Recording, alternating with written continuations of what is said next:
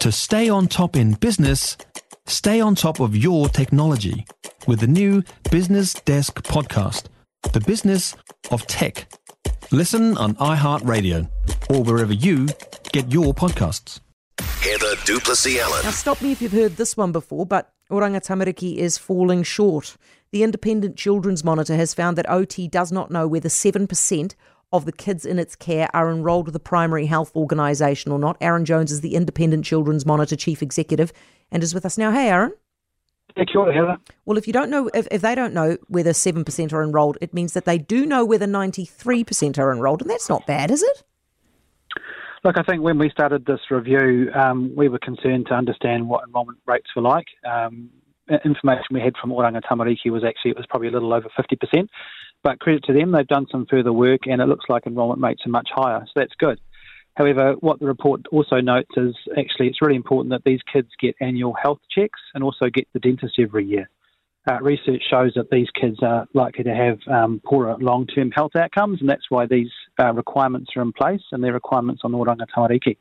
Unfortunately, what our report shows is that one, um, work hasn't been done to determine what an annual health check is, um, and Oranga Tamariki don't know whether these checks are occurring, if they are, or whether their kids and their care are going to the dentist. Arran, I mean, so we can deduce from that that the kids are not going to the dentist every year and they're not going to the doctor every year. Well, no, I think some will be, um, and certainly going to the dentist. You know, they have the dental school coming around to the um, dental service going around to schools. The issue is is not knowing for certain that the kids are going, and it's really critical because these are the kids that have these poorer long term health outcomes, and so it's like I say, critical that they actually get assessed every year. Do you have any idea at the minute how many of them are enrolled in the dentist? No, we don't. Okay.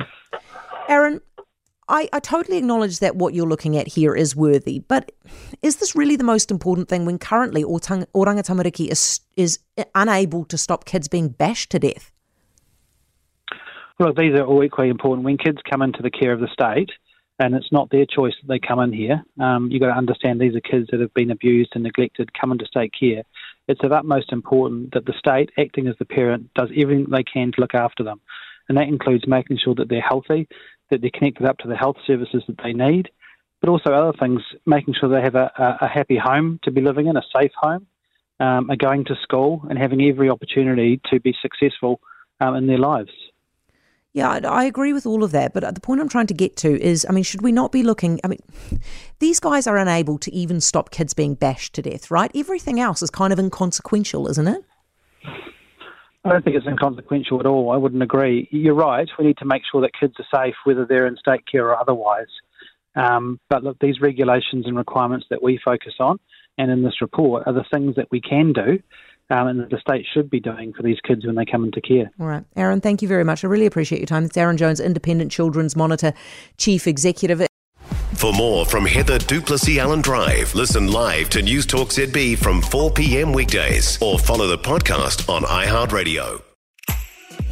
If you enjoyed this podcast, you will love our New Zealand Herald podcast, The Little Things, hosted by me, Francesca Rudkin, and my good friend Louise Airy. We focus on all the little things that you can do to make a positive impact on your life and to cut through the confusion from the health and wellness industry. Join us every Saturday to hear from the experts for all the tips and advice you need. Just search The Little Things on iHeartRadio or wherever you get your podcasts.